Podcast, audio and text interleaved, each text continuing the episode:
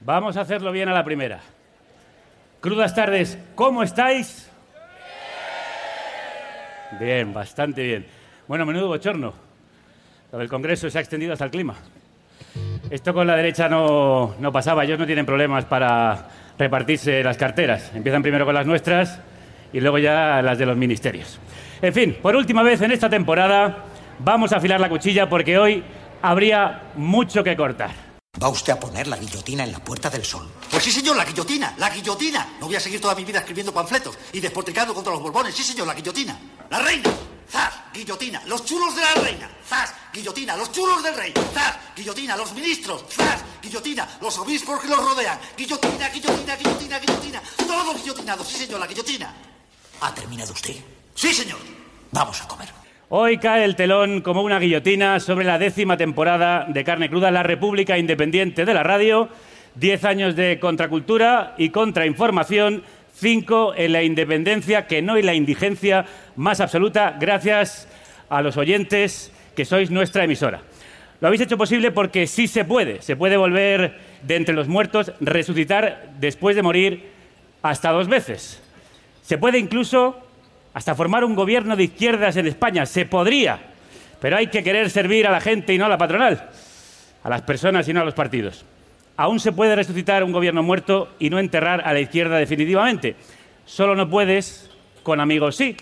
Por eso hemos invitado a unos amigos que se levantan de entre los muertos y luchan contra ellos. Pero para poder hay que ceder. Es algo que deberían aprender nuestros políticos. Por eso voy a ceder la palabra a nuestra invitada de hoy para que os explique cómo acabar con los zombies económicos que quieren devorar nuestra carne cruda. Con todos ustedes, la ministra de Economía de esta República, Marta Flitsch. O sea, más os vale que yo no sea ministra de nada. Por ¿eh? favor, sí. Como no sea ministra de la bodega. Venga, Ministra, ministra, ministra. ministra, vaya día has elegido para invitarme. ¿eh? También te digo, Javi, venga, vamos a por ello. ¿Qué tal? ¿Estáis bien? ¿Estáis muertos? Estáis vivos, bien. Ya, ya- estáis mejor que en el Congreso, bien. Eh, ¿Qué es necroeconomía? Es que escrito un libro, ¿sabes?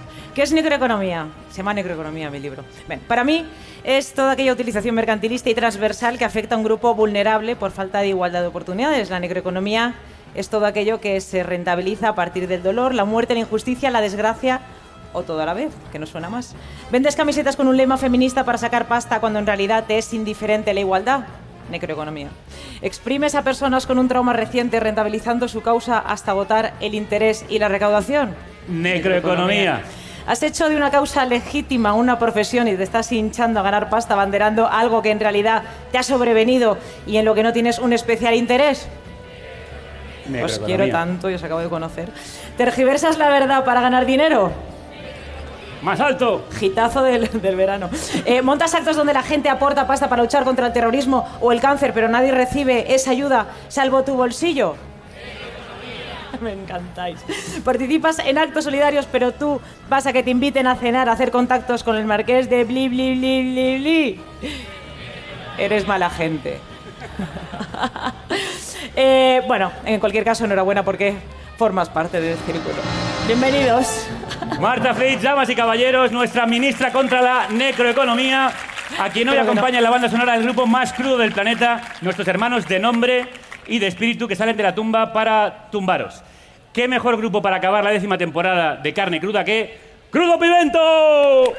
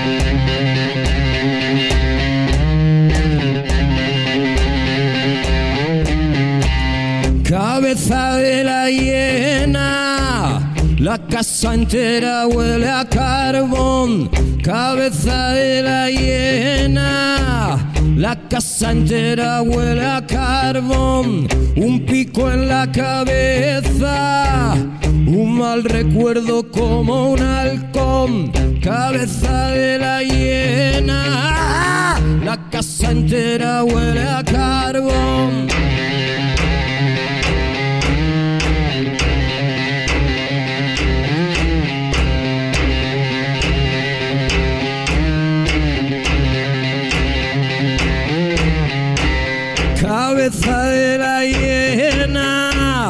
La casa entera huele a carbón, un pico en la cabeza, un mal recuerdo como un halcón, cabeza de la hiena.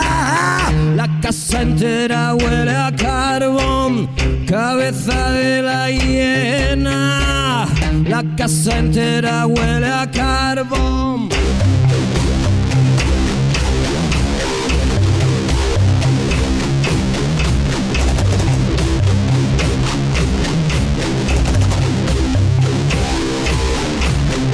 Cabeza de la hiena. Cabeza de la hiena. Cabeza de la hiena. Cabeza de la hiena.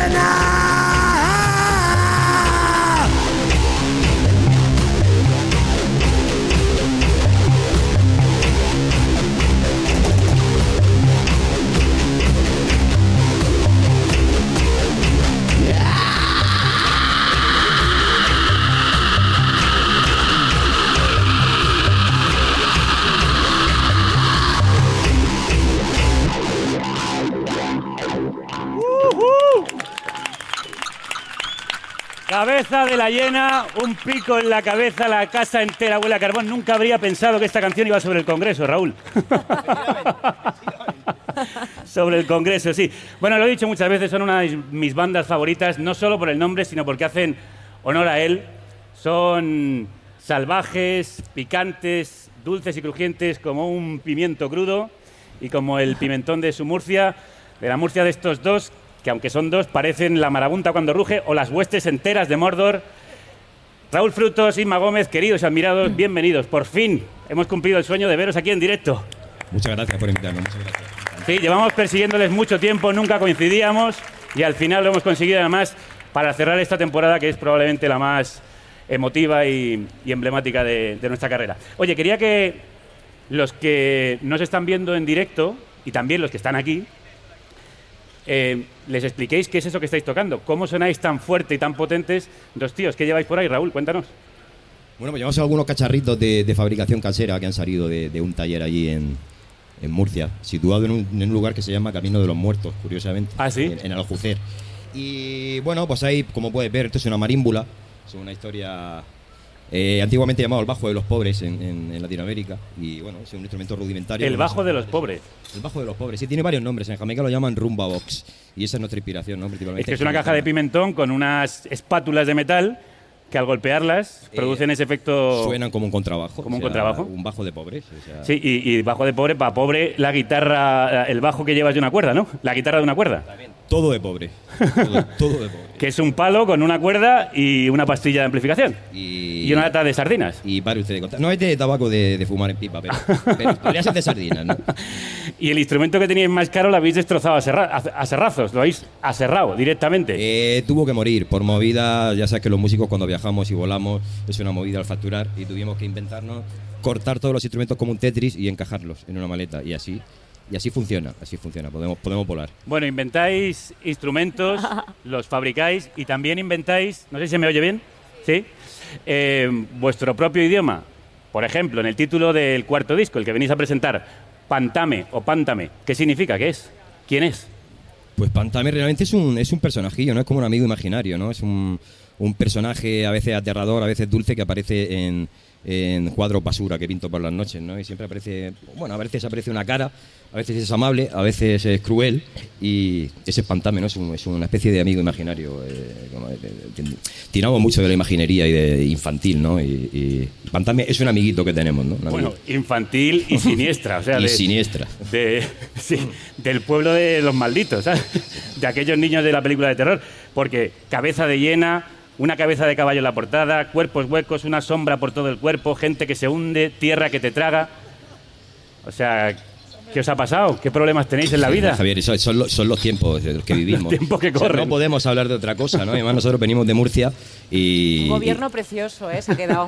hostia, en Murcia. eh, sí, sí, eh, increíble. o sea, increíble. pa' tener miedo. No, no- no sabemos qué hacer y no podemos hacer nada, más que seguir haciendo lo que estamos haciendo, ¿no? Pero, pero bueno, nos ha tocado vivir eso y tendremos que aguantarlo eh, durante muchos años. ¿Y qué os atrae de lo siniestro, del oscuro, del negro, del carbón?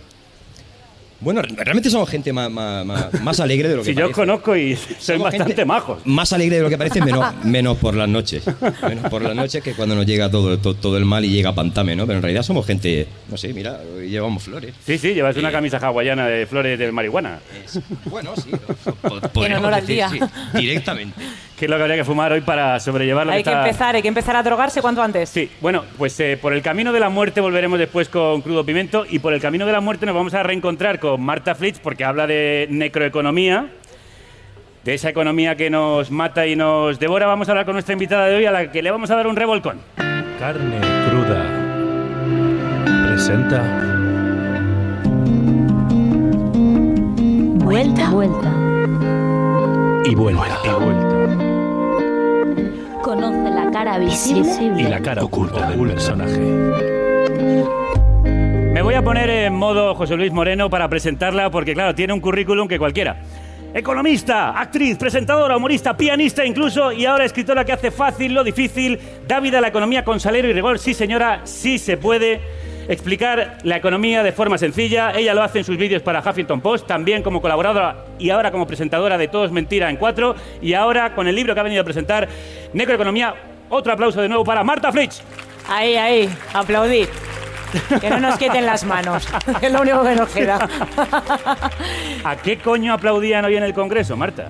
Eh, a la nada, ¿no? Por lo visto. Madre mía, yo no daba crédito, ¿eh? O sea, eh, lo que, vamos, a mí me ha parecido una situación súper bochornosa. No sé, no sé mm, cuál de todos los líderes ha tenido peor altura.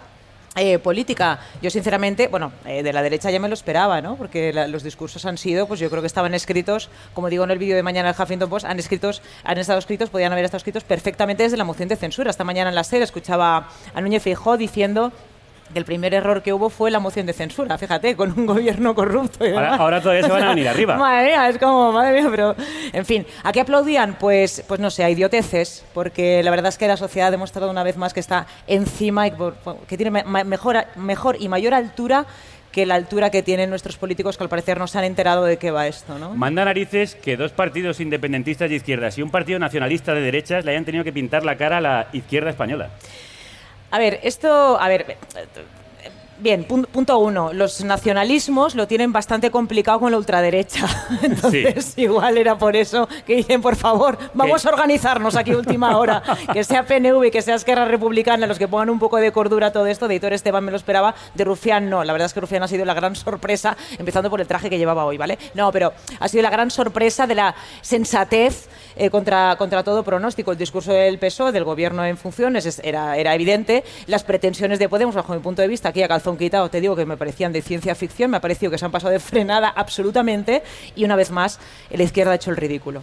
Bueno, tú esto ya lo veías venir, porque aparte de. Soy de actriz- izquierdas, ¿eh? O sea, puedo meterme con ellos todo el rato. Sí, que digo que ya que tú esto lo veías venir, porque aparte de actriz, cómica, comunicadora, economista, eres vidente. En Sí. tu videoblog de la semana pasada en Huffington Post ya decías Pablo Casado, presidente. Totalmente. ¿Lo ves venir? ¿Puede resucitar ese cadáver? Seguramente sí. O sea, yo pensé que estaba era un cadáver político ya amortizado en un año, hace, hace días que hace un año Sí, aquí de su hemos- en este país nombramiento. tenemos mucha tendencia a matar antes de tiempo a nuestros políticos. Véase Rajoy, véase Pedro Sánchez. Este señor nació muerto, como diría, como diría Adol- el hijo de Adolfo Suárez, ¿no? Ese sí que ha nacido muerto. Joder, qué tío, es un crack este tío, crack, eh, ¿sabes? Bueno, no, eh, eh, un respeto, eh, que es el hijo, que tiene nombre de aeropuerto, joder. es que de verdad. No, eh, bueno, ¿cuál era la pregunta? Eh, sí, que, que si Pablo Casado podría llegar a ser presidente. Claro que sí, puede ser presidente, o sea, por supuesto, con todas estas carambolas extrañas que están sucediendo, bueno, la derecha ha ha dejado manifiesto explícito que se pueden poner de acuerdo sin ningún tipo de problemas.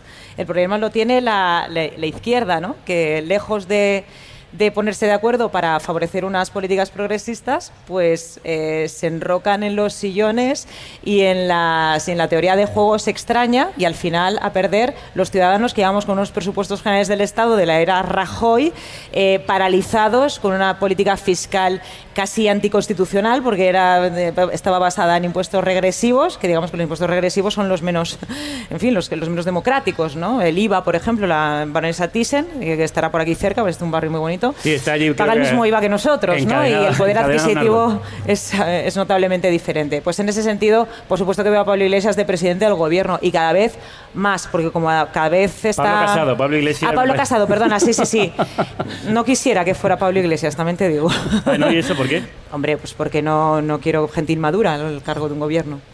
¿Le- ¿Crees que ha demostrado inmadurez? ¿Y- Totalmente. ¿Y Pedro Sánchez?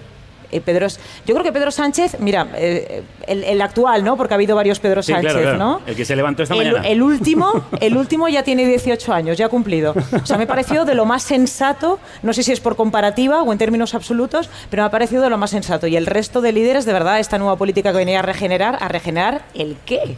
Pero no tenías la nada. sensación de que el PSOE no quería ese llamado gobierno de coalición. Primero, que no había manera de hacerlo. Segundo, que con Pablo Iglesias no. Eh, tercero, que a la patronal no le parece bien y le inquieta. Mm. Bueno, todas esas cosas son mitad verdad, mitad mentira. Quiero decir, son bulls. Por ejemplo, que a la patronal le inquieta, bueno, a la patronal le inquieta que respiremos, ¿no? Los trabajadores. Eh, vamos a ver, hay una parte que es fundamental y es que, claro, no me refiero si respiremos que fuera de la, de la, de la empresa. A ver, eh, bueno, la patronal defiende la precariedad laboral, ¿no? Y la, la- la reforma laboral de, de Rajoy. Con eso te digo todo, ¿no? Que la flexibilidad podría ser una cosa y, sin embargo, es todo lo que no- nos perjudica a los, a los trabajadores y nos hace perder los derechos. Eh, yo con lo de... Perdona, es que pensaba que me estaba llamando Michu, que está por ahí. ¿no? Sí, ahí está- Sí, estaba Edu, sí, está eh, Edu por eh, ahí. Edu, Habla tan ¿quieres alto que pensé que de me estaba de llamando. A ver si dejas de molestar, que Sí, estábamos de conversando. No, a ver, a mí me parece que la primera fuerza política que ha sido en este caso el, el PSOE y la cuarta fuerza política que en este caso ha sido eh, Podemos, que Podemos quiera instaurar un gobierno dentro de un gobierno, me parecería raro. Máxime cuando tenemos un, estamos a las puertas de la eh, resolución de un proceso judicial como es el de la independencia, que el independentismo me refiero, que, es que, mm, en fin, se ha judicializado y les va a caer todo el peso de la ley, porque se ha judicializado, ya no es un tema político, dejó de serlo, ¿no? En el momento en el que un partido como es Podemos pretende no, eh, eh, no, no aplicar el 155 en un momento determinado si, se- si vuelve a surgir el tema de la independencia de forma unilateral o eh, quiere, eh, aboga por una autodeterminación, que sería el independentismo, y no un autogobierno, que sería reformar el Estatuto de Autonomía, donde se busque un encaje de la Cataluña, de lo que necesite Cataluña en el Estado, pues me parece que es peligroso que en esos pactos de Estado no se esté de acuerdo. Creo que es bastante peligroso y entonces eso hay que sentarlo. Incluso así, al final, en las distintas, en las distintas propuestas que, que le dio el, el PSOE a, a Podemos, bueno, parecía bastante razonable que se pudiera llegar a un acuerdo y aún así se pasaron de frenada. No sé si es que el coche lo llevaba Echenique, también te digo. Bueno, Un beso, Echenique. esto ha sido una victoria de la necroeconomía, porque tú aquí has venido a hablar de tu libro, vamos a hablar de él. Sí, esto ha sido una victoria de la necroeconomía. ¿Por qué? Pues porque para mí necroeconomía es la posverdad, o sea, la mentira directamente. Por ejemplo, volviendo al tema de la, de la derecha, si yo me considero feminista, es decir, si yo quiero la igualdad, que es- el feminismo es igualdad, o sea, pones feminismo igual a igualdad, o sea, es lo mismo, ¿vale? Eh, no, es, no, es la, no es el antónimo a machismo. Machismo y feminismo no son antónimos, no.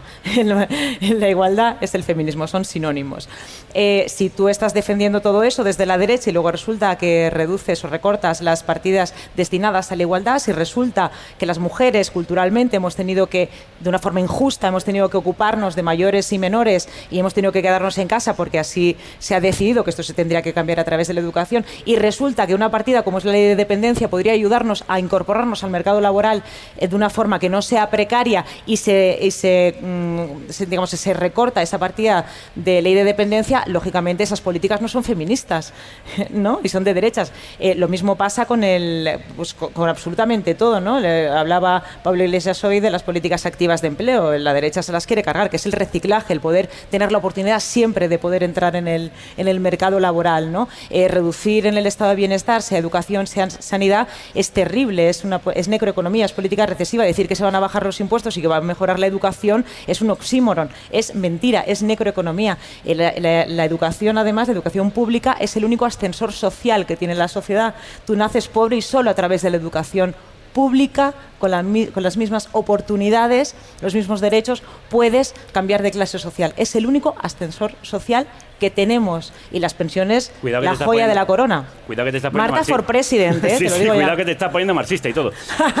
No, no, no, marxista no, yo soy bastante liberal y con sentido común. ¿Así eres liberal? Hombre, liberal, sí, sí. A ver, me refiero, sí, con sentido común, claro, marxista no. O sea, yo, yo, yo defiendo el dinero, defiendo que todo el mundo tenga igualdad de oportunidades, defiendo un trabajo digno, defiendo las pensiones, defiendo la igualdad de oportunidades sobre todo. Y eso está combinado con ser liberal. Yo soy autónomo, trabajo por cuenta ajena, por cuenta propia. Es que hay, un, hay una falsa creencia de que se tiene que estigmatizar el, el dinero. De hecho, no, para nada. Tú ¿Qué empiezas, problema hay? tú empiezas el libro diciendo, a mí me gusta ganar Soy de dinero. izquierdas y me gusta la pasta. ¿Qué pasa? ¡Bum! Os explota el cerebro. No, lo siento, es así. Sí, Los de ¿de- izquierdas no somos gilipollas. Sí, se puede ser de izquierdas y, Y ganar ser, pasta, y ¿no? ser listo, sí. ¿De- Efectivamente. ¿De dónde viene ese tabú? Pues no lo sé, supongo que es de, ese, de esa cercanía que se intentaba tener, esa- ese mimetismo de decir, bueno, yo pertenezco a una clase social baja, yo lucho por nosotros, del activismo probablemente, ¿no? Pero es que yo creo que es precisamente, está, muy bien, ¿no? Eh, pero el, mimetizarse con todo eso, pero yo creo que, que, el, que el crear unas buenas expectativas y también en una buena gestión e- económica, con una racionalización de los gastos y una buena eficiencia en, la gestión económica, eh, eh, puede hacer que gracias a la predistribución, salarios que tienen que subir y la redistribución, impuestos, la renta nos llega a todos y todos estemos en igualdad de condiciones. Es que es Pero eso es pos- sencillo y complicado. Claro, por eso, porque dicen que es muy complicado hacer. Realmente se Porque no entienden. ¿Sabes qué pasa? Que los, eh, los argumentarios que llegan a primera hora de la mañana, los emails de los políticos y los cuentan, no los entienden ni ellos. Entonces es difícil sacarlos No, de pero ahí. siempre nos han dicho es que en más realidad- sencillo encriptarlo. Eso también es cierto, pero siempre nos dicen que eh, la economía para todos, esa economía que redistribuya la riqueza, donde haya para pagar pensiones, su- eh, subsidio de desempleo, donde se puedan subir los sueldos, eh, tener garantías para los trabajadores, eso no es posible.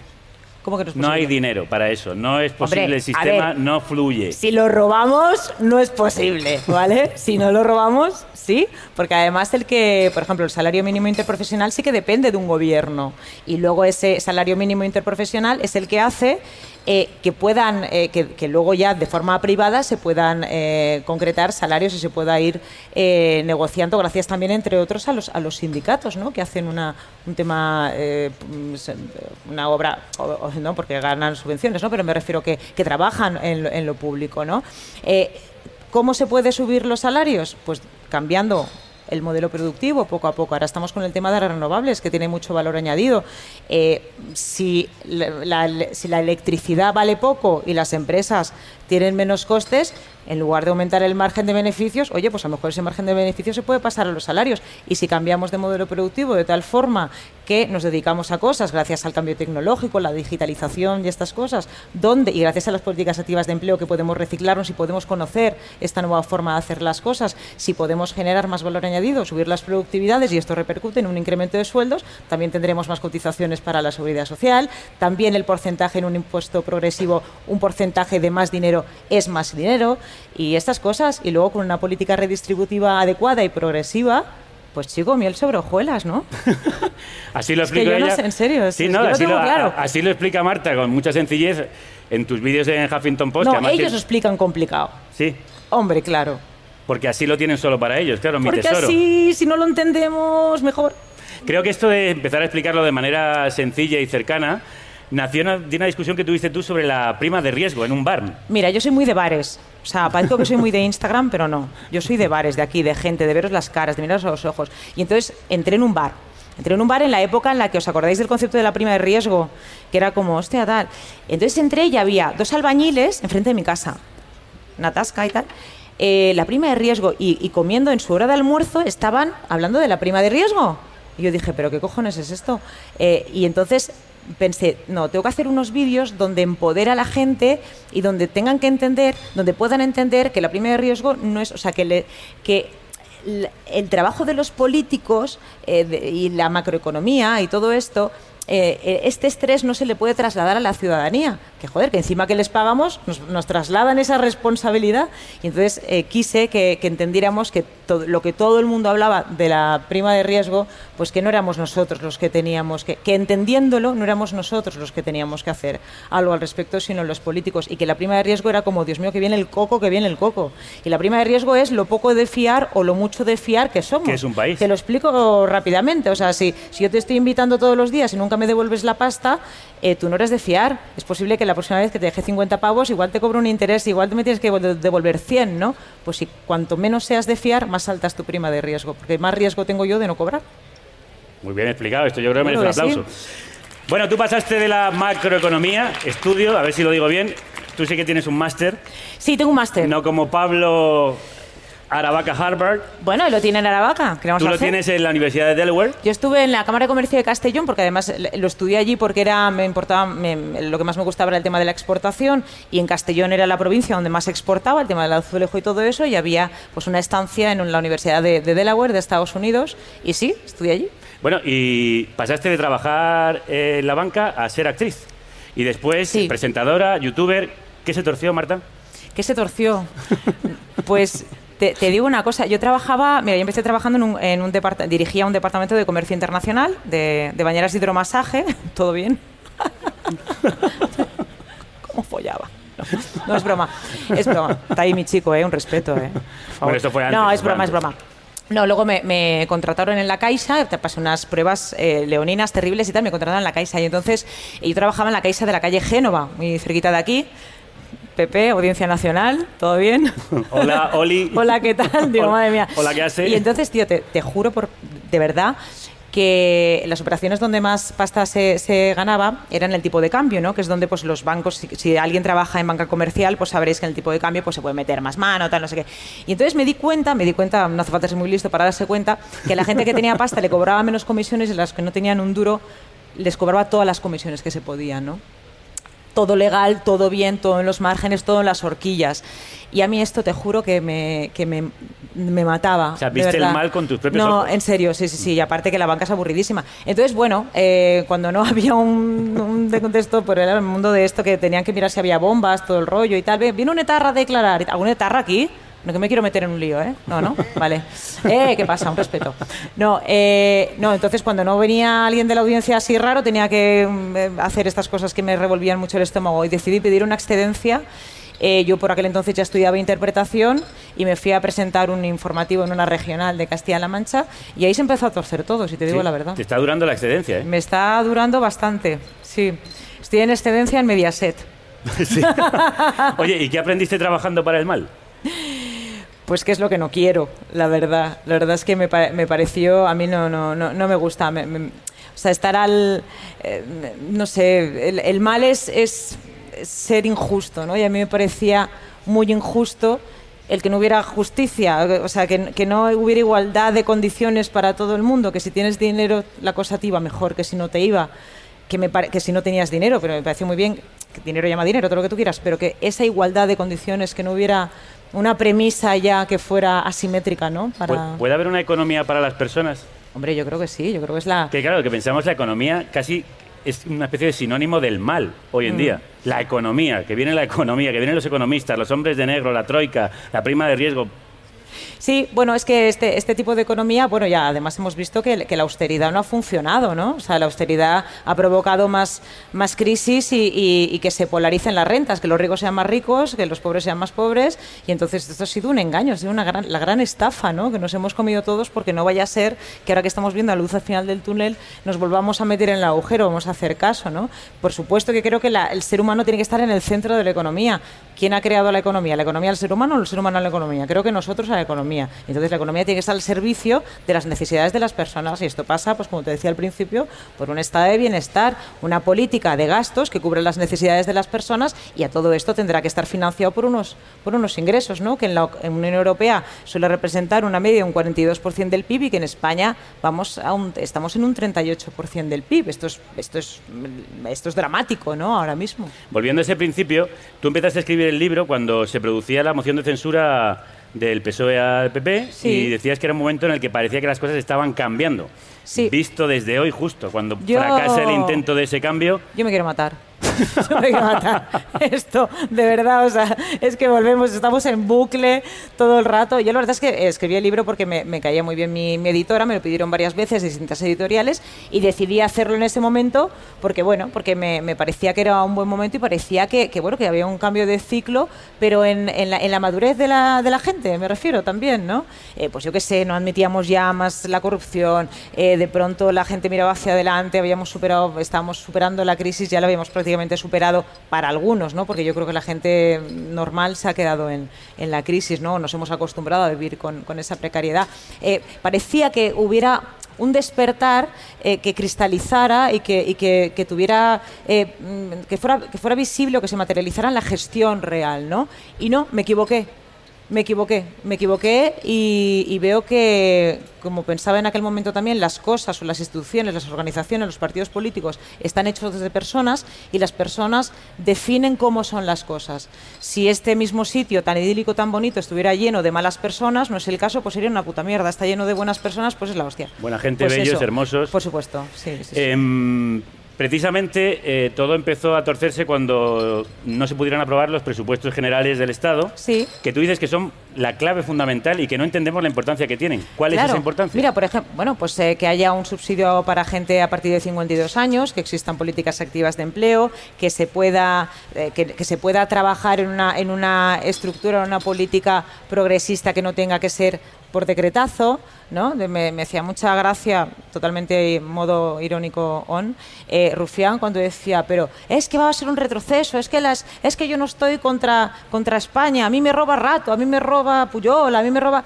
Sí, pero has votado no a unos presupuestos eh, sociales donde todo esto se podía, se podía haber solventado y has votado no en su momento por un rédito político que te ha salido rana.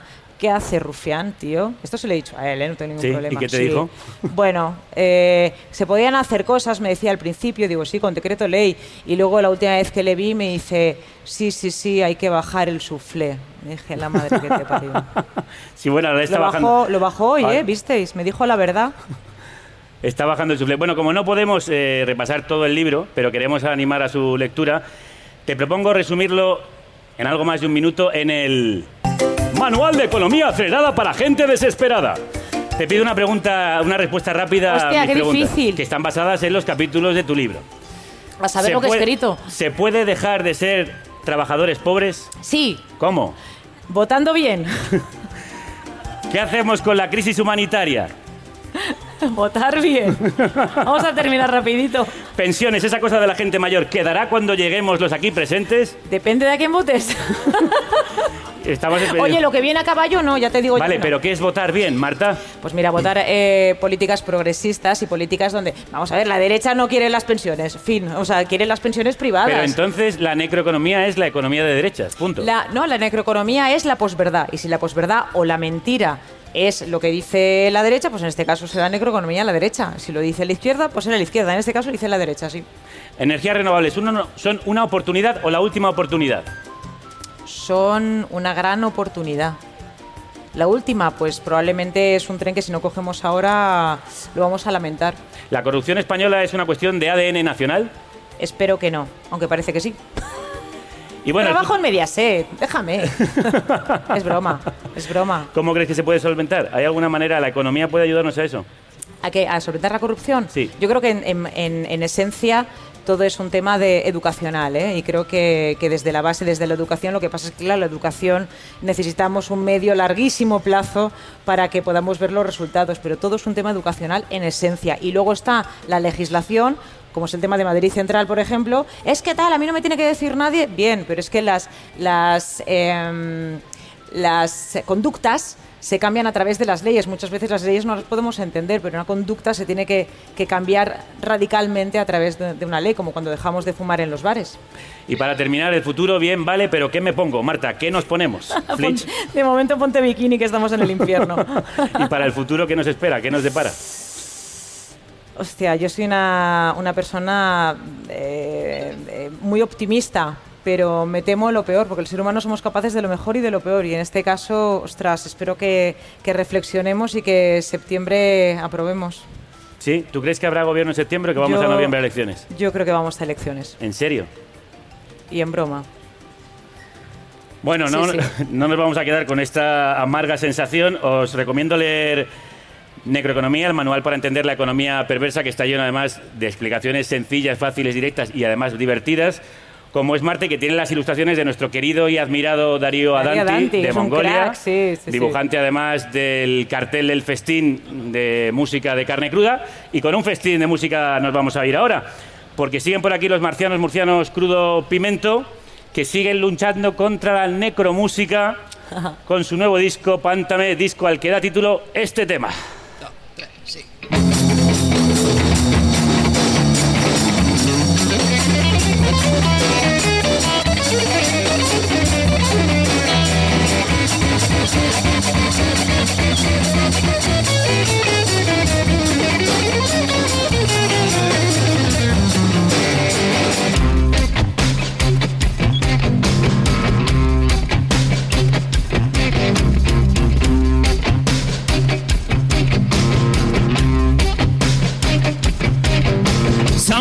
En caramelo de asfalto, agosto y serpiente me están esperando. Carne, cemento, cemento y carne. Carne, cemento, cemento y carne. No red lights, only green lights. No red lights, only green lights. No red lights, only green lights. No red lights, only green lights.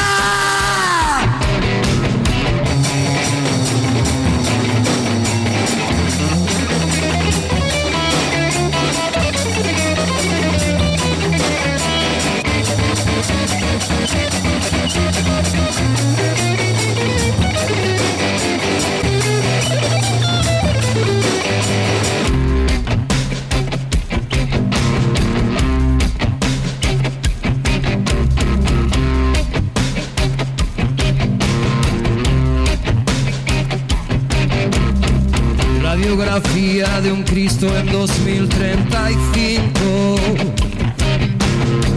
Radiografía de un Cristo en 2035. No hay tiempo para droga en New York City. No hay tiempo para droga en Barcelona. No hay tiempo para droga en Santa Rosa. No hay tiempo para droga.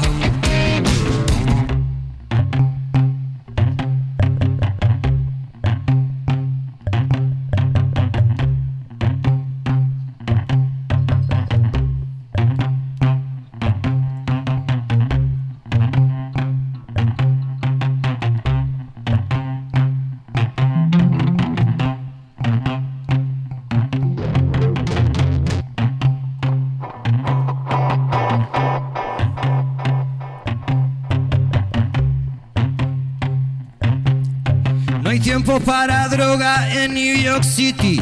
No hay tiempo para droga en Barcelona. No hay tiempo para droga en Santa Rosa. No hay tiempo para droga. No red lights, only green lights. No red lights, only green lights. No red lights, only green lights. uh. No red lights, uh, only green lights. uh. Set me free, why don't you, babe? Get off my life, why don't you, babe? If you really don't want just keep me hanging on. You really don't need me. You just keep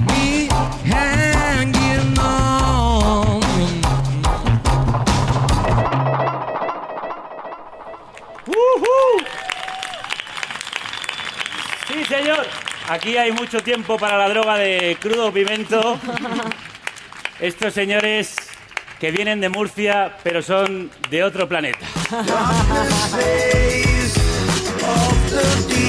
Son extraterrestres que nos han traído sus instrumentos inventados y fabricados por ellos, como esas palabras e idiomas que también inventan, haciendo lo viejo nuevo y lo nuevo imperecedero en su cuarto disco, en Pántame, que sigue la línea fastuosa y sabrosa de sus anteriores trabajos.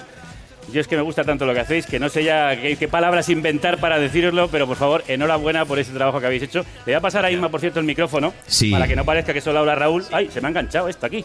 Madre mía. A ver. Igual no llega, ¿eh? Igual es más fácil que Inma se acerque al micrófono. Sí, ¿eh? espérate. No, igual no llega. Bueno, Yo acércate un poco al micrófono, Isma. Ponte por ahí. Sí. Madre mía, la que he liado. Bueno, que estoy La dando que he aquí la liado, espalda. pollito. Estoy dando la espalda a todo el mundo. Bueno, mira al público lo que puedas. Como los políticos, Raúl, tranquila, sí. no te preocupes, dando la espalda. Muy del día de hoy. Bueno, del mento, del que proviene vuestro nombre, al rock industrial, el reggae de Jamaica, el blues pantanoso, en fin, todo cabe, o qué es lo que cabe en la marmita de crudo pimento. Bueno, digamos que, no sé, que o sea, cabe cualquier cosa que, que hayamos estado escuchando, ¿no? Las experiencias musicales que hemos tenido a lo largo de la vida, lo que hemos mamado de pequeños, de mayores. Y estamos aquí buscando un ángulo aquí con el palo este, no te veo la cara. Sí, claro, que tiene la guitarra en medio. Claro, ahora, ahora sí, ahora sí. Digamos, bueno, que, que cabe cualquier cosa, ¿no? Que se nos ocurra cualquier noche, cualquier mañana, ¿no? No es algo premeditado tampoco, no, no metemos nada en la batidora pensando en qué, en qué va a pasar, ¿no? Eh, eh, bueno, eh, Al final es un cúmulo de toda- todo lo que vamos oyendo a lo largo del año y lo que nos va influenciando. Pero sí que sois muy de buscar nuevos sabores y de, de texturas exóticas, sobre todo buscar en lo recóndito. Me da a mí la impresión. Sí, bueno, digamos que sí, tenemos una especie de lema eh, un poco estúpido, ¿no? Que es a la vanguardia por la retaguardia, ¿no? Sí, sí, intentar hacer cosas rescatando rescatando nuestra tradición y tradiciones del mundo de lugares en los que jamás hemos estado, ¿no? Pero, pero en los que estaremos, ¿no? Entonces, bueno, se trata de jugar un poco eso, ¿no? En, en- en- en mirar hacia adelante, en mirar la música experimental de un modo en el que tenemos que beber y que tenemos que coger lo que teníamos antes, ¿no? Partiendo de nuestra tierra y llevándolo, por ejemplo, a Kingston o, o ¿qué te voy a decir? O a New York. ¿Habéis estado en Jamaica, por cierto? Eh, No, estuvimos a, punto. A punto estuvimos. A punto con Albert estuvimos. Minor, al- con el que giramos por España. Aquí, por ejemplo, en Madrid también paramos. Pero justo cuando íbamos a hacer un viaje allí, tocar con, con él y con el resto de los Jolly Boys, eh, justo falleció. Ay, vaya, hombre. Albert Porque falleció. estamos hablando de necroeconomía, Ah, Bueno, del todo- camino de la muerte. Todo es negro, aquí todo, es- todo es negro. Y bueno, tenemos un gran recuerdo del señor Albert Minor, era una leyenda del mento. eh, se pegaba. Explicarle, porque estamos acá- aquí hablando del mento, como si todo el mundo supiera lo que es el mento. Y hay peña probablemente que está diciendo, yo aparte de los caramelos estos que cuando los echan en la Coca-Cola revienta, Eso te iba a decir. no tengo idea de qué coño es el mento. Pues el mento, digamos que es una, es una, una, una- una forma de folclore jamaicano, ¿no? Una música ancestral. Y digamos que es un tipo de música eh, que dio lugar al, al reggae. Es el proto-reggae, ¿no? al- es el proto-reggae, las líneas debajo del mento que se tocan con ese cacharro, con la, ellos lo llaman rumba box. Eh, digamos que es el origen de las líneas del bajo que escuchas en el daf, en el reggae, en el ska y en, y en el mento. Entonces es una forma de folclore, es una música ancestral de la cual pues beben músicas actuales jamaicanas, ¿no? Bueno, a Kingston no habéis ido, pero a Brooklyn sí, para grabar el disco, la primera vez que salís de vuestra tierra, tierrica murciana, para, para cruzar el charco. ¿Cómo ha ido el viaje y por qué? Bueno, pues también nació como lo- un poco lo de Albert Minor, de, de girar con Marco Butzel y con Senia Rubinos, que fueron las personas que nos acogieron allí en Brooklyn. Marco fue el productor del disco. Y, en fin, girando aquí en España, pues eh, le gustó mucho nuestro proyecto, porque nosotros le teloneamos a ellos, a Senia Rubinos, que se llama la formación. Y di- dijo, pues cuando queráis os grabo un disco allí en, Nueva York. Y cuando llegó el momento de grabar el siguiente disco, se lo recordamos a, a Mark de Oye, ¿te acuerdas que Records. nos invitaste a tu casa? pues Prim- vamos. Primero al del sello y luego a nuestro jefe de sello y, y luego a Marcos, sí. ¿Y cómo ha sido la experiencia, Raúl? Eh, bueno, cojonuda, Nueva York, pues es Nueva York, ¿no? O sea, si eres un melómano o una melómana, pues entiendes que pues, desde el punk que nació en, en- en- Bueno, allí nacieron muchas cosas, ¿no? Desde Randy en sí, en Queens, por ejemplo, con el hip hop, o los Ramones y el punk en, en, en el CBGB, que ya no es el CBGB como tal, es No, una tienda de ropa Desapareció, es una tienda de ropa, sí. en el cual los pantalones valen 800 dólares. ¿Qué dice? Y sí, es, es un, es un poco extraño, ¿no? Y bueno, pero para un melómano o una melómana, pues puedes visitar lugares, si te gusta el arte en general, pues qué te voy a decir, o sea, es, es- es una maravilla. Y Y- más si vas a grabar un disco. Y claro, ¿qué ha significado para vosotros grabar un disco allí? Pues significa que teníamos las cosas pensadas de una forma y como siempre nos pasa, al llegar allí cambió todo y, y no grabamos nada de lo que teníamos pensado. También nos hizo trabajar más. Y eh, sí, más. nos hizo trabajar más y surgieron cosas nuevas y reelaboramos la propuesta que teníamos para esta historia, ¿no? Entonces, Allí pues, in situ. Sí, sí, sí, sí. Mm. El productor Marco Buccelli también es un tío muy, muy abierto de mente, muy rápido, muy... Porque vosotros sois mucho de improvisar y, Sí. y de, y de hacer mucho las cosas sobre la marcha, ¿no? Los temas incluso a veces están formados por retales que se van uniendo. Sí, digamos que todo es improvisado, desde, desde las voces a la forma, por ejemplo, de, de rescatar la tradición murciana del trobo, por ejemplo, de... de- Perdón, perdón, explícanos esto.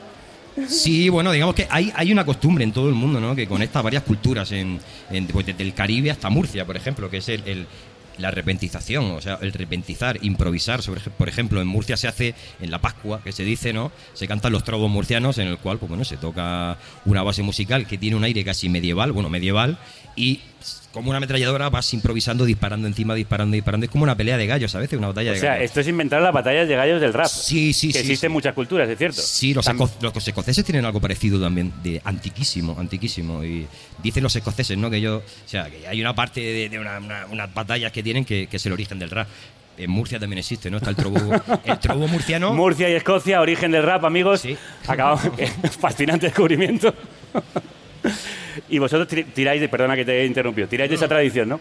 Eh, porque lo hemos mamado también. Por ejemplo, eh, mi padre es trovero, ¿no? Y, ¿Qué eh, dices? sí, y en, y, en, y en la Pascua, pues siempre pues, se improvisa y si se bebe un poco de tal y un poco de cual, puede estar tres horas con gasolina improvisando una detrás de otra, una detrás Pero de una otra. cosa, ¿rimando además o qué? Sí, sí, sí, sí. sí.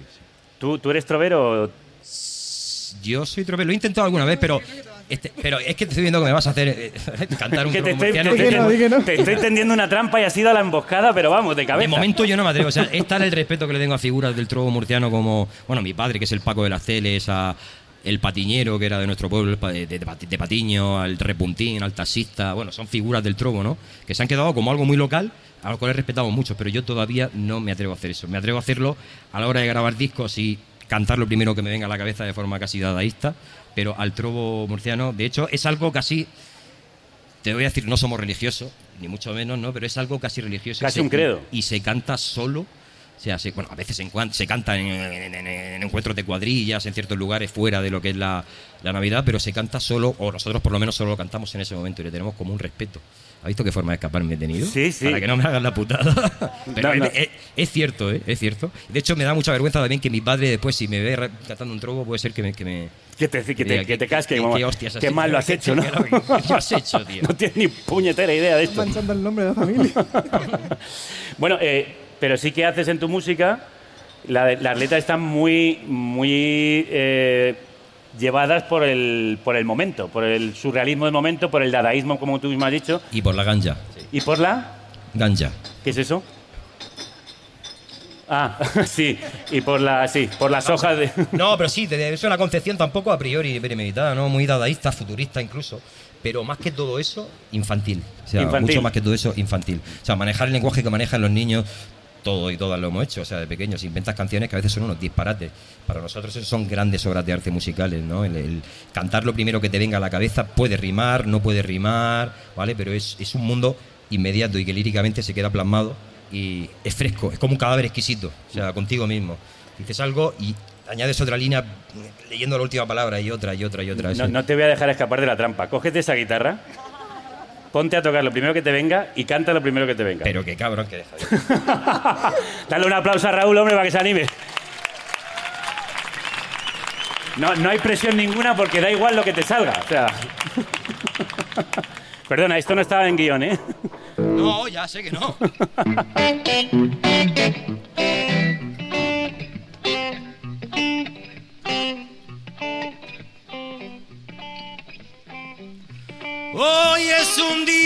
existe en Murcia.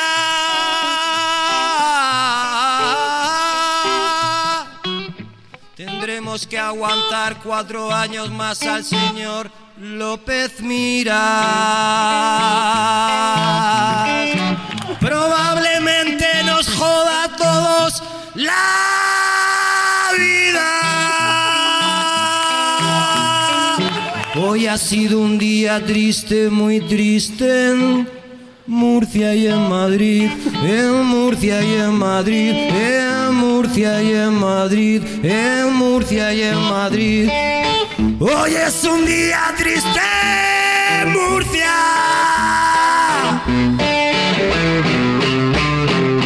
Tendremos que aguantar muchos, muchos más años al señor López Miras. Yo este me lo compraba. Están que nos subvencionan en nuestra tierra, en Murcia.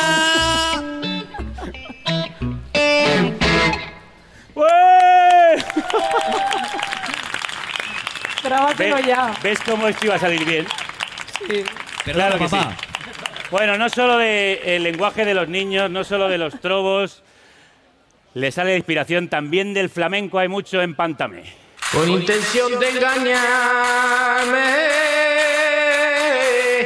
compare mío, si Como en esta La Tierra te trague, en la que canta, creo que es tu hermano, ¿no? Paco Frutos. Este es el señor Paco de la Clara. Sí, Ah, eh, perdón.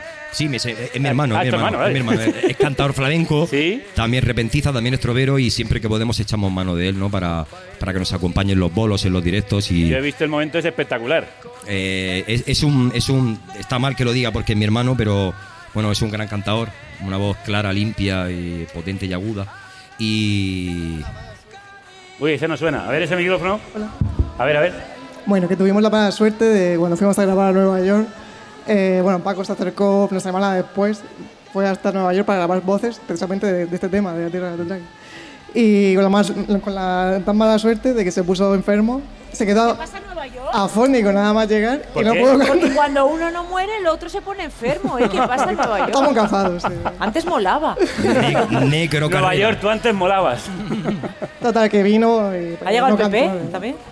Bueno, vos- vosotros os sabéis eh, la familia, aparte de los trobos criados en el, en el- en el flamenco. Eh, sí, digamos que sí, hemos estado siempre metidos en peñas flamencas, ¿no? En concreto, en, bueno, en una peña flamenca de un pueblo que hay ahí llamado Sucina. Mandamos un recuerdo a la peña flamenca de, Sucina. Y en la cual pues hemos vivido experiencias ¿no? y aprendizaje eh, memorable, ¿no? Hemos vivido ciertas noches de, de, de flamencas, de cante, de hacer migas a las 5 de la mañana, de estar cantando fandangos. Entonces, todo eso, pues bueno, es, un- es, un- es una, una experiencia y un aprendizaje que, que guardamos como un tesoro, ¿no? Para nosotros. Bueno, de hecho, en Con sangre de quien te ofenda, creo que tú habías grabado una letra y alguien te hizo algún comentario sobre esa letra y tú dijiste, bórramela, que voy a cantar un fandango. Sí, sí, fue, fue pues como todo lo que hacemos grabando y tocando, ¿no? Pues tenía una idea para una canción que surgió allí, se me ocurrió escribir una letra en inglés y el cabrón de, Marco, el productor Pucheri, cuando terminamos de grabarla, quedaba a media hora para terminar la grabación del plazo que teníamos en el estudio y de repente me dijo, tío, dice, suena, él se expresa, él es italiano y bueno, chapurrea, bueno, habla bien castellano y se expresa de cierta forma a veces un poco muy graciosa, ¿no? Y me dijo, suena a algo tonto como Brian Adams. Y entonces me jodió la vida, tío. Dije, hostia. Vaya golpe. tía, sí. No, no, pero no porque Brian Adams sea tonto, que no, que no lo No, sé no, si no. es tonto, ¿no? te dolió, te pero dolió. que era como, ¿sabes? Que suena algo tonto como Brian Adams. Y me tuve que salir, tío, darme una vuelta por Brooklyn eh, y, y digo, hostia, ¿qué hago? Ahora, ¿qué hago? Y entonces volví y se me ocurrió, borra la voz, abre y voy a cantar el detrás de fandangos que hemos escuchado cantar en las peñas flamencas de toda la vida, ¿no? Ah. Y, y se improvisaron y, y quedó eso, ¿no? Con sangre de te Y ahí el americano debió de flipar bastante, ¿no? El americano Marco, Marco no conocía el flamenco, estuvimos poniéndole ciertas cosas y la verdad que, que alucinó, ¿no? Con, con el. Con Camarón, el- por ejemplo, no conocía a Camarón. No conocía a Camarón, por ejemplo, Marco, siendo. Todavía queda gente que no conoce a Camarón.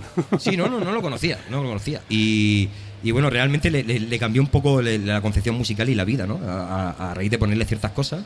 Y es claro, él cuando grabábamos esto no lo entendía. O sea, era como. Suele pasar para los americanos, a veces es muy. Aunque están acostumbrados, ciertamente. Pero cuando es muy visceral y es muy directo. mm, entran como en, en un estado de crisis. Esto, que- esto- esto que Como es- esto es demasiado, ¿no? Sí, sí, esto que El flamenco, ¿qué bueno, pero el blues, fíjate, el blues también tiene un punto desgarrado que lo une claramente con la tradición flamenca. Bueno, está directamente. Yo considero que es el mismo espíritu, aunque pueda parecer un, un tópico, que hace los tópicos y las cosas muy manidas no nos gustan mucho, ¿no? Pero, pero puede haber una conexión directa entre un fandango onubense y el blues que se cantaba en el delta del Mississippi. Al eh, a final estás principios del contando la misma miseria. Sí, estás hablando de miseria, estás hablando. Se repiten muchas cosas. O sea, si te das cuenta, hay traducciones que puedes comparar entre un fandango nubense y ciertas letras del blues. Por ejemplo, hay una, una temática muy común, recurrente, que se me ha muerto la madre. Y se me ha muerto la madre está en el delta del Mississippi y Necroeconomía. en los fandangos y en la necroeconomía. Todo el Sí. rato muriendo peña, tío. Yo No, no, no, no, sí, vamos a morir todos, si no lo dudes. No, yo no. noso- sí, vamos a Mis amigos y yo no vamos a morir nunca. Jamás, jamás. Y bueno, pero es que somos así, Javier. Nosotros somos colasistas y, y lo vemos todo muy negro y pensamos que, Bueno, pero también creo que cantáis para espantar a la muerte, ¿no? Por supuesto, hay que espantarla siempre, o sea, hay que tenerla lejos. O sea, todo fuera, sí, sí, sí, sí, fuera, todo lo que podamos, todo lo que podamos. Y por eso, bueno, pues ese es uno de los motivos por los, por los que canta el ser humano, ¿no? Para, para espantar el mal, que, de, de- de- de eso se trata, hay Sí, que cantar. Pues a pesar de haber huido de la muerte por caminos eh, sinuosos, extraños y poco transitados, habéis conseguido incluso entre la prensa anglosajona el reconocimiento. Hasta la revista Pitchfork ha celebrado mucho el último disco de Crudo Pimento, cosa que ha hecho con muy pocos discos de bandas españolas. ¿Cómo, cómo habéis recibido esto? Sí, pues fue una sorpresa, tío. Fue una sorpresa. No fue nada que buscáramos, no lo encontramos, ¿no? Hay un tipo. eh, En tipo Radio 3. Eh, pues. Que se le ha olvidado el nombre. Se olvidado ¿Cómo se llama este? Philip, Philips. Philip. Serbum. sí. Philip Ah. Serbum. Y tiene un programa de música electrónica y tal. Y no sé por qué, estando un día escuchando la radio, lo escuchó y quedó cautivado por el disco. Y él es uno de los redactores de Pitchfork y nos dio la sorpresa un día de, de amanecer con, con, con una reseña en Pitchfork. Sí, de hecho ¿no? Marco nos llamó al teléfono y dice, oye, que va a salir, que va a salir. Está súper emocionado. ¿Y eso os ha dado más curro o no? Sí, sí. Bueno. De todas formas, nosotros, eh, eh, por así decirlo, te quiero decir, eh, eh, todas estas cosas, tampoco nada nos, no, ¿sabes? Seguimos siendo la misma gente, Ya veo, estamos ya. ahí en el barrio del Carmen de Murcia, y todas estas cosas nunca nos... Aparte estamos viejos también ya, estamos, estamos un tanto mayores, entonces vivir estas cosas como... En el primavera... Con eh, Pitchfork, digo, Ya están tardando en el primavera en llamaros, ¿eh? entonces, todas estas cosas las vivimos de forma natural, o sea, igual, pues nos tomamos el café igual en el barrio y de, o sea, si tuviéramos sí. 20 años igual, hostia, nos llevarían los demonios, hostia, Pitchfork y tal, estaremos todo el día, Pitchfork, Pitchfork for you, Ahí en el Instagram que salió Pitchfork, mamá. Pero no vamos de ese palo, no sé, o sea, es un, es un gran regalo. Es un por parte de, un, de, de, de Philip, por ejemplo, de este tipo, de este periodista que es un, es un gran melómano también y conoce. Y para nosotros es un regalo, ¿no? Que nos hiciera esa reseña. Eh, es un gran regalo. Pero que además no ha sido el único. Aparte de las críticas muy, muy positivas en todos los medios españoles, a pesar de que sois unos raros, ya tenéis una, una legión de seguidores en cualquier parte de este país, ¿eh? Eh, Pero no somos tan raros, ¿no? ¿Eh? ¿Somos tan raros? ¿Cómo, perdón? ¿Somos tan raros? Bueno, sois raretes, ¿eh? Un poquito Bueno. raretes. Son especiales. Sois especiales, ¿eh? Como nosotros. sí. No, pero para mí eso me llena de orgullo y satisfacción. No, que, que una propuesta como la vuestra, que es transgresora, que es atrevida, que es arriesgada, que no es convencional, ha conseguido llegar a un público más mayoritario del que yo pensaba que en principio podría a nosotros vuestro. también nos ha ¿Se sorprendido. nos están abriendo las orejas? Eh, pudiera ser, ¿no? Pudiera ser. O sea, pudiera ser. Eh, en Murcia pasan cosas también. Bueno, hay una escena. En Murcia Es pasan que pasan cosas. muchas cosas. eh, En Murcia pasan cosas. No, en Murcia ya ha pasado la traca gorda y ahora a ver cómo, cómo, la, cómo, cómo, la, cómo la llevamos.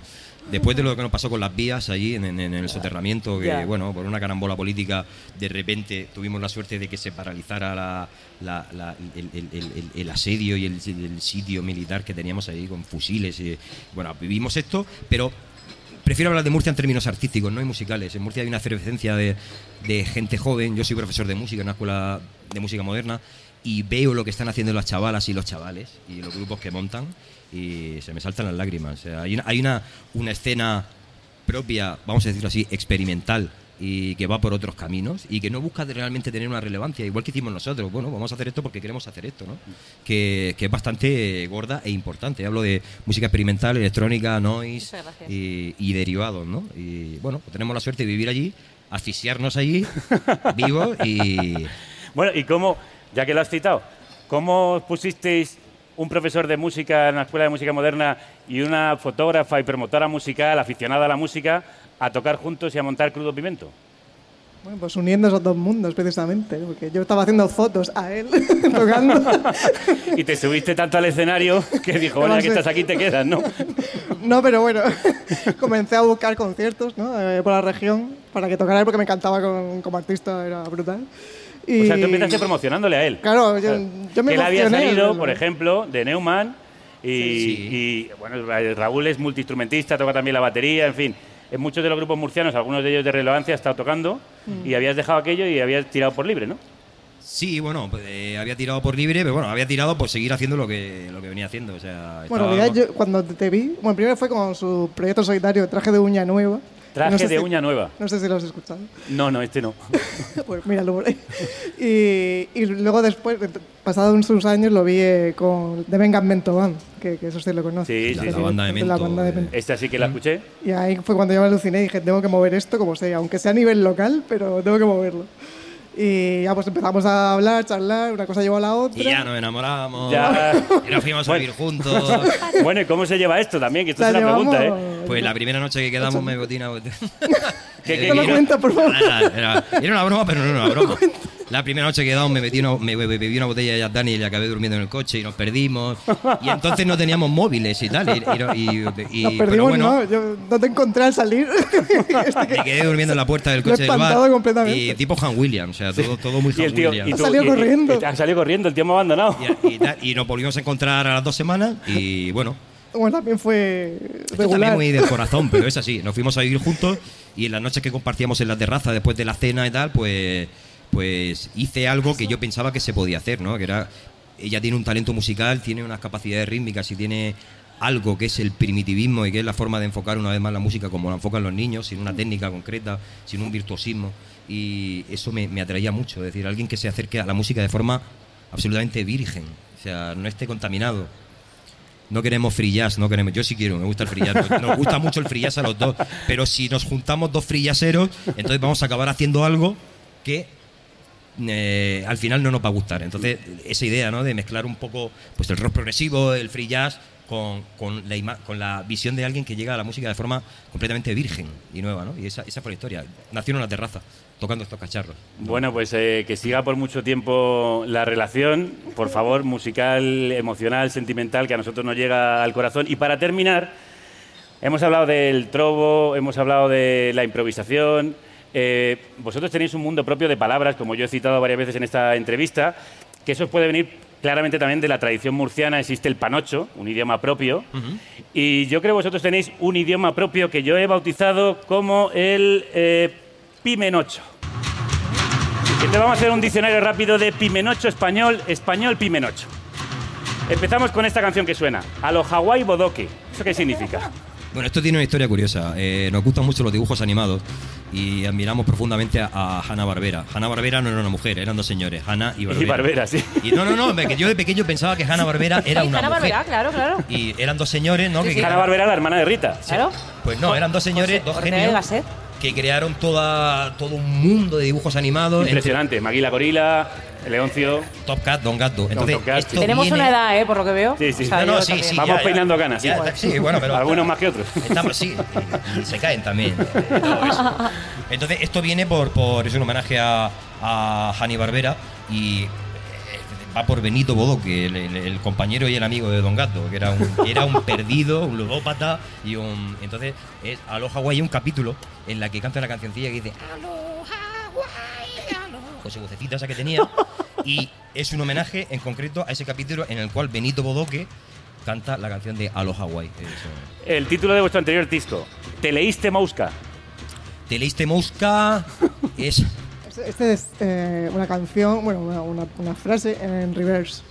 ¿En? El disco, en reverse, el del vinilo. Cuando Ah, reverse, hacia al el otro- revés. Ah, cuando le pones al revés el vinilo. Sí, Sí. hice una cosa. No, el- el tenemos, fonema, tam- ¿no? tenemos también un proyecto de, de hip hop experimental llamado F- FHHX en Murcia, junto con un rapero llamado Jack Higgins, un ciclón, que también mezclamos el free jazz con disparates. Y a mí se me ocurrió grabar un día una voz rapeando, y yo no sé rapear, y tengo mucho respeto también. Y cuando la escuché. Venga, rapea. cuando- no, no, Javier, no Sí, no, por favor, que rapee. Esto luego lo colgáis algo así. Y cuando lo escuché digo, hostia, esto es muy ridículo, tío. Entonces cogí y puse toda la letra en reverse, al revés. Sí. Y una de las cosas que decía en el estribillo era Teleis Temouska, que si alguien controla muy bien hablar al revés, podría darle la vuelta Teleis Temouska y descifrará qué significa Teleis Temouska en inglés, que yo no lo sé, no me acuerdo. Entonces, fue eso, ¿no? Eh, Estoy aquí intentando leerlo al revés. Ojo, eh, macho. Axum. No lo sé. yo, ta- yo tampoco, pero puede ser algo malísimo. O sea, Que venga un terraplanista a analizarlo, por favor. Es lo único que se Bueno, me vamos a ir terminando. Otro título de disco, Fania el Bete. Esto tiene su, su historia importante también. Era, era- Esto es más serio. esto es más serio y aquí hay crímenes de por medio y muertes e iglesias quemadas. Muerte y destrucción. Y mu- iglesias quemadas en el norte de Europa. La historia era fundir dos géneros que nos apasionan. Por una parte, la parte de la salsa que tiene que ver con un sello llamado Fania. Ah. Celia Cruz, Héctor Sí, Lavoe, sí, sí, sí, Willy sí. Colón, mítico, ¿no? Nos apasiona. Puerto Rico, todo lo que tiene que ver con Puerto Rico. Y por otra parte, la historia de, de Liner Cycle en, en- en Noruega. Todo lo que pasó a principios de los años 90 con la historia del black metal. Ah, sí, sí. Que ahí hubo muerte y destrucción, asesinatos, Ahí, suicidios. Bar de- Vikernes se cargó a un señor llamado Euronymous que tenía una tienda en Oslo que se llamaba Helvete, que es infierno. ¿no? Madre mía. Entonces, es la idea de fundir la Todo- salsa todo bien. con el black metal, ¿no? Los dos géneros, Fania y Helvete. Madre mía. Bueno, y una canción de ese disco, Enokia Dada.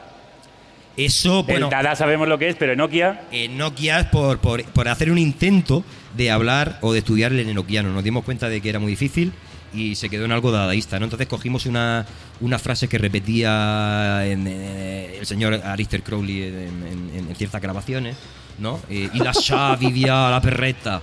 Y, y se quedó así, ¿no? Pero como somos un poco perezosos y no teníamos ganas de estudiar enoquiano porque es una lengua muy silábica, muy Enoquiano. complicada. Enoquiano es la lengua de Los Ángeles. La lengua de Los Ángeles. Sí, la lengua de Enoch. Y, pero, Y es luego un, dicen que no son raros, ¿eh?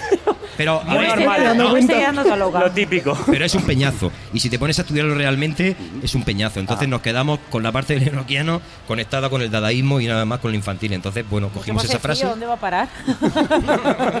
Mucho mejor. Bueno, pues os despido con otro título de una canción vuestra, aunque después volveremos. La radio será libres. Vosotros hacéis muy libre a la radio cuando sonáis en ella. De verdad que es un placer que estéis aquí en el último programa de la décima temporada. Un aplauso para Crudo Pimento, por favor. Y con crudeza seguimos porque nos llega una última hora desde la cruda realidad que tiene mucho que ver con lo que ha pasado hoy en el Congreso. Conectamos. Última hora.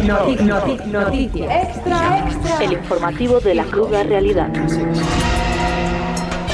El gobierno aplaza una vez más el fin del mundo. En rueda de prensa celebrada ayer, el portavoz del gobierno anunció un nuevo aplazamiento del fin del mundo previsto inicialmente para el 5 de agosto. Sucinto Turmo ha justificado el retraso, coincidía con la inauguración del Europeo de baloncesto y además aún no está resuelta del todo la cuestión de los derechos televisivos. El portavoz gubernamental ha anunciado asimismo la nueva fecha, el 11 de agosto, y ha asegurado que no habrá ya más demoras. El fuego devorará las casas, el agua anegará las cunas, las montañas se desplomarán para sepultar ciudades y hombres. El líder de la oposición, Martín Prolijo, ha mostrado su escepticismo y ha criticado duramente la decisión del gobierno. Se trata de una burla a los ciudadanos, es el decimoquinto aplazamiento en esta legislatura. Ha llegado el momento de un cambio en la dirección política del país. A juicio de Martín Prolijo, nada justifica la medida, claramente discriminatoria. ¿Sabe usted cuántas personas morirán en la carretera en estos días sin llegar a ver el último día de la humanidad?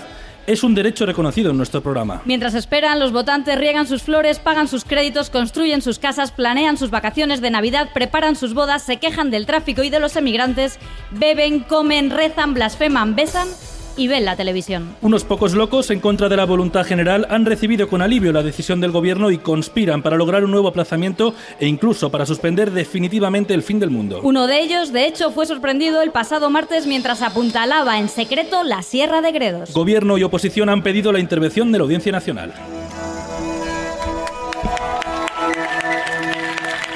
Manu Tomillo y Rocío Gómez poniendo voz a los relatos que Santiago Alba escribe para Carne Cruda, publicados por Arrebato en el libro Última Hora, que ya está esperando en vuestra librería de cabecera para que os lo llevéis como lectura de verano junto a Necroeconomía de Marta Fritz, con la que vamos a seguir hablando y le vamos a pegar otra vuelta. La, La cara, cara oculta. La cara oculta.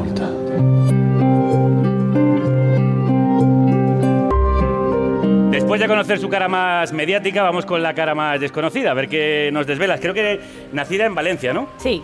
Eh, tus orígenes y tus raíces están en el Val d'Uixó Sí. y Pueblo Costero de Castelló, ¿sí? ¿Qué es esto? ¿Un sábado deluxe? Sí, sí. Ahora llega la parte de... ¡Ey, qué nervios! No, pero bueno. eh, ¿Sigues volviendo allí más o menos con Sí, frecuencia? voy una o dos veces al mes, sí. sí, ¿Por qué sí, es sí. importante para ti? Porque mis raíces, o sea, mi memoria emotiva y mi tranquilidad y mi gente, tengo amigas desde, fin, mi amiga Sonia eh, la conozco desde que tenía siete años y para mí mis amigos y mis raíces son importantísimas. Mi familia, soy una persona súper familiar. ¿Tus padres son fans de lo que haces? Sí, al principio eh, les chirreaba un poco porque decían, Dios mío, ¿dónde se está metiendo? ¿no? Por esta cosa que tenemos todos de miedo, de qué le va a pasar. Y luego les expliqué que era humor. Pues que sí, el no humor y habéis la metáfora, sí, en este país cada vez se entiende menos, la, la cosa que me, que me preocupa bastante, la verdad. ¿Sí? Sí. ¿A ti te entienden mal a veces? ¿Te, te llegan Sí, mucho, sí, te- sí. Te, te brean mucho en redes? Sí, sí, en serio. Sí, bueno, ahora mismo lo tengo todo capado hasta ese punto porque es, es, es verdaderamente insoportable, ¿no? Y antes de autocensurarme, prefiero no leer lo que dicen de mí y continuar diciendo lo que, lo que creo. Y además es que yo utilizo muchísimo la ironía, que está fundamentada también en la metáfora y en las figuras retóricas en general, ¿no? Y entonces es bastante decepcionante, bastante frustrante cuando, cuando no se entiende la metáfora y para mí esto, eso está, es directamente proporcional a, bueno, a la falta de plasticidad cerebral, ¿no? Y a, Por decirlo de una manera metafórica Por decirlo así e de una forma amable después de haber vivido este momento experimental que me ha mm, flipado. Te ha fascinado, ¿no? Me ha fascinado. Bueno, lo tuyo también es experimental en, en, la parte, ¿no? Por lo menos. Eh, ¿te ¿Crees que también te meten más cera por ser mujer? Eh, bueno, creo- no, no sé si me meten más cera eh, cuantitativamente, pero cualitativamente sí se nota ser mujer. Quiero decir, o sea, cuantitativamente pues, se pueden meter igual de mucho que con un hombre, pero cualitativamente sí que se meten conmigo por cosas distintas, ¿no? Los comentarios tienen más que ver con aspecto siempre son- son físico. con- sexistas. Sí, sí, sí. Bueno, eh, ladran, luego cabalgamos, ¿no?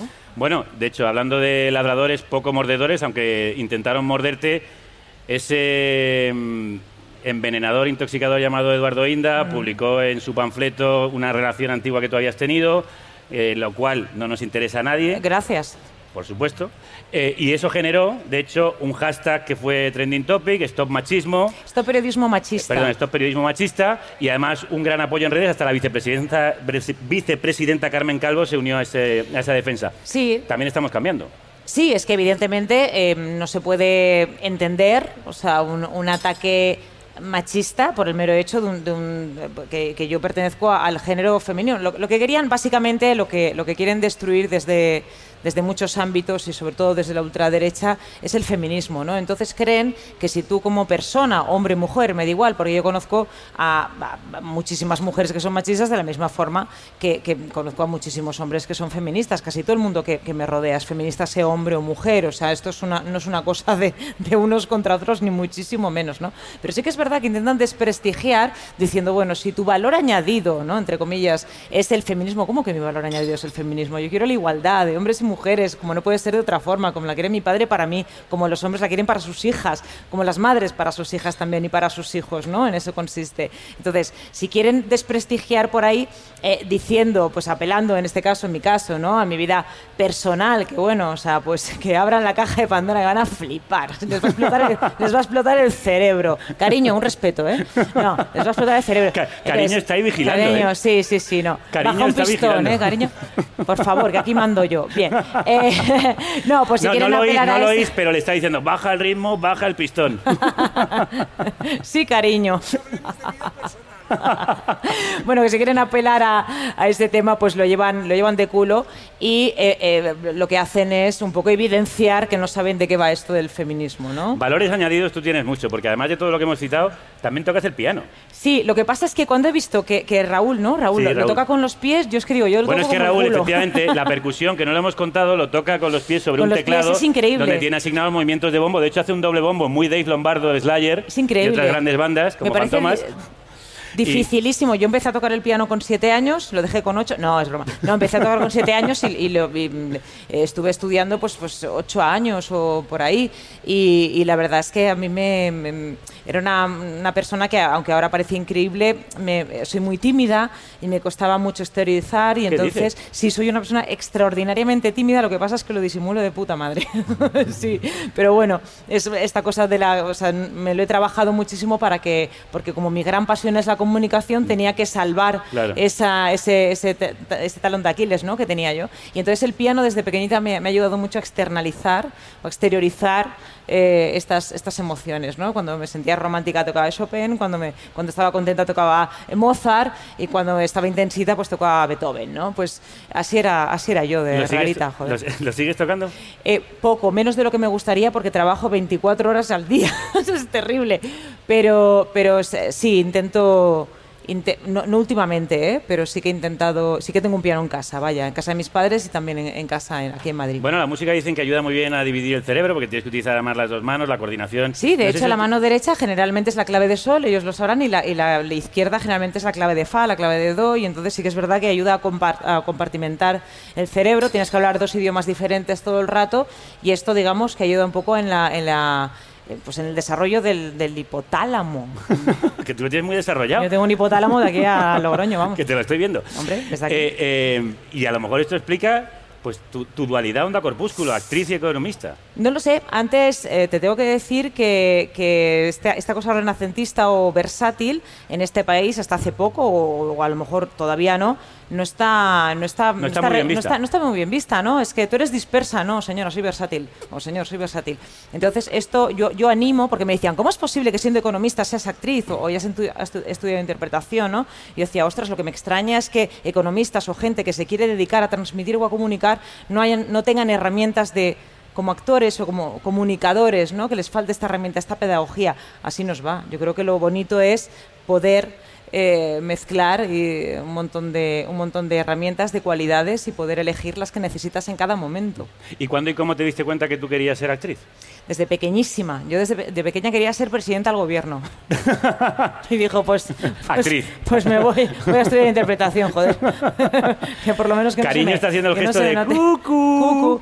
Sí, mi chico, cucu, estoy chiflada. No, yo sí, quiero ser presidenta del gobierno. Ey, no he perdido mi tren, ¿vale? En septiembre tengo una oportunidad. Oye, podría No. serlo. No, bueno, eh, de pequeña quería ser, o sea, me, me gustaba mucho la interpretación, lo que pasa es que la gente que hemos vivido, yo soy más de pueblo que las amapolas, entonces no teníamos ni recursos ni posibilidad y era para nosotros ciencia ficción poder estar en un lugar, en una escuela de interpretación y no fue, o sea, primero estudié economía porque dije, venga, algo así fácil que yo me pueda sacar rápido y tal, eh, para que sea versátil y tal, no sé muy bien no, dónde va a ir mi vida, para poder sacar pasta y, y luego por- poder eh, seguir con mi vida, ¿no? Y fue cuando llegué a Madrid que, que, bueno, que, que pude cumplir mi sueño y pude estudiar interpretación y, y pude trabajar como actriz. Y de hecho creo que pediste la excedencia aquella de la banca para irte de gira con Sein Fiel y no mires con quién. Sí, sí, en principio me fui... Para serle infiel a la banca. Sí, exacto. Sí, primero me fui a, a presentar un informativo en Castilla-La Mancha, en Sí, una regional. antes, sí. Y que me dijeron, ¿eres, ¿eres periodista? Y yo dije, sí. Pensé, bueno, soy actriz, puedo ser lo que quiera. Si miento guay, ¿sabes? Me da igual.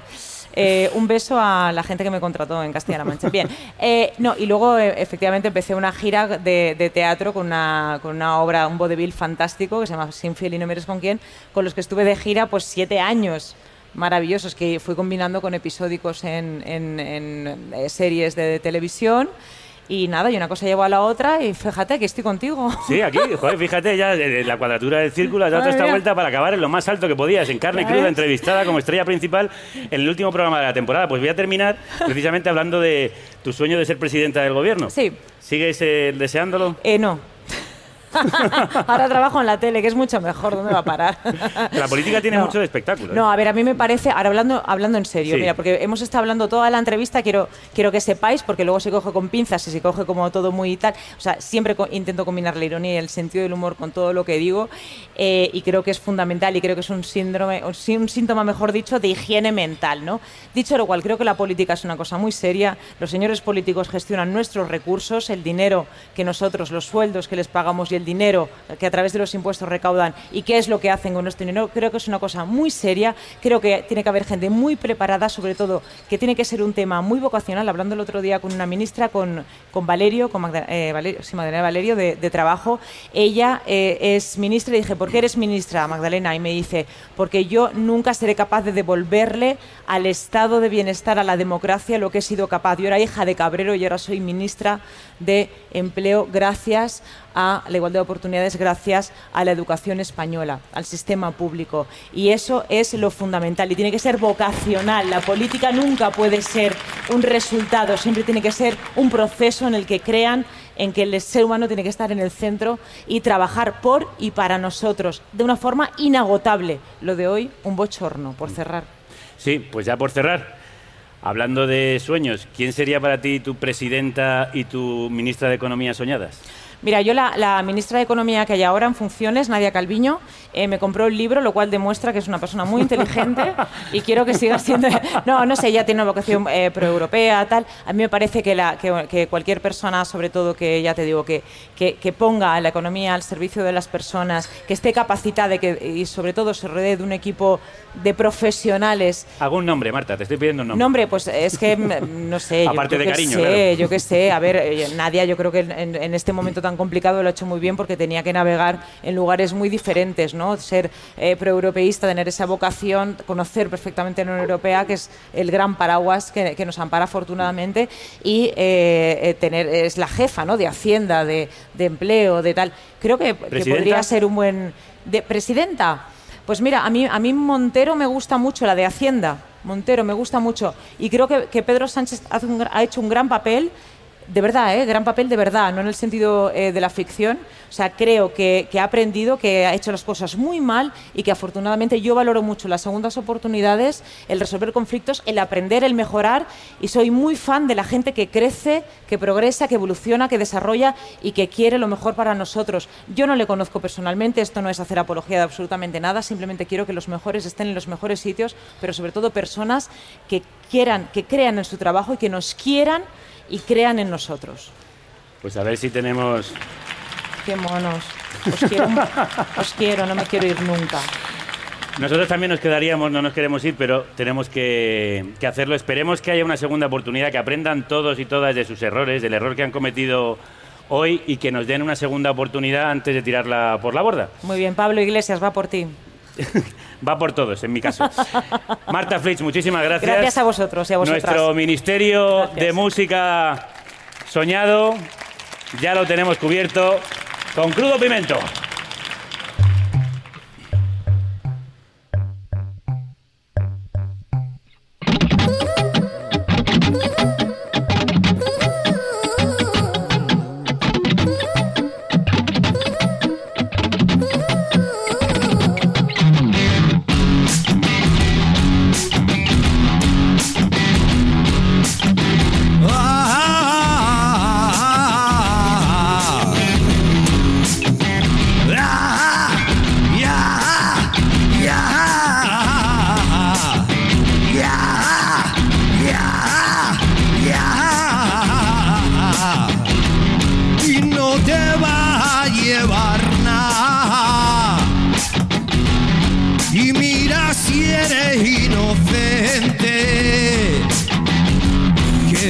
Que cree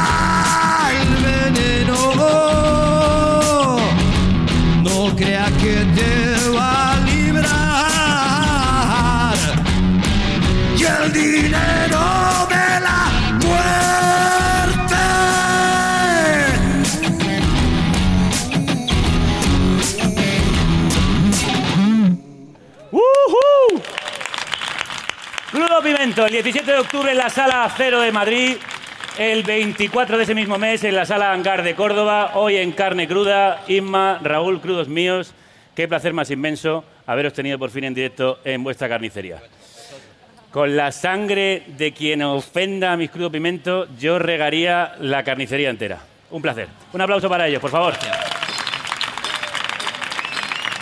Y vamos a despedirnos hoy. La sombra de la muerte, la verdad es que ha estado planeando por todo este programa y desgraciadamente a veces nos alcanza. Queremos dedicarle toda esta temporada, con todo el amor y el dolor de nuestro corazón, a nuestra compañera Belén Picazo, que nos ayudó en nuestros inicios en el diario, que fue quien diseñó la web de la República Independiente, la primera web, y que desgraciadamente falleció el otro día en accidente. Nuestro abrazo a su familia en estos momentos que son insoportables. Con el recuerdo de lo buena gente y lo alegre que era nuestra Picazo, quiero que nos quedemos para despedir. Gracias, Belén, por todo lo que, lo que nos diste y también gracias a vosotras y a vosotros por lo que nos seguís dando. Lo hemos vuelto a hacer juntos, sí, señoras. Hemos completado otra temporada gracias a ti, la décima, las cinco últimas por nuestra cuenta, con tu apoyo. Como siempre decimos, nos quedamos sin emisora y tú te convertiste en nuestro altavoz. Hiciste posible el primer programa de radio de este país financiado por sus oyentes. No sé si eres consciente de todo lo que significa y te lo voy a recordar.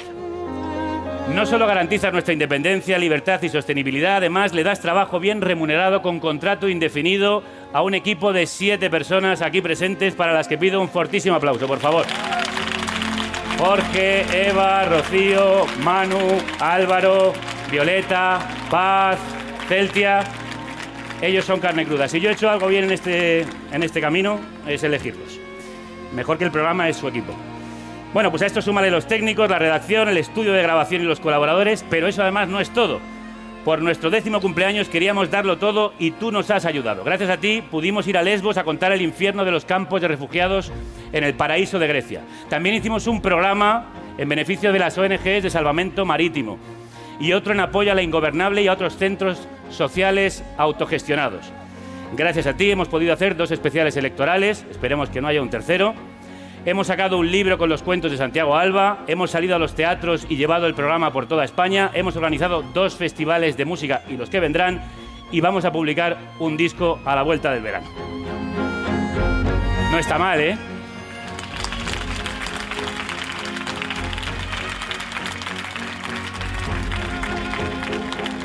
Pues todo eso es culpa tuya y gracias a ti.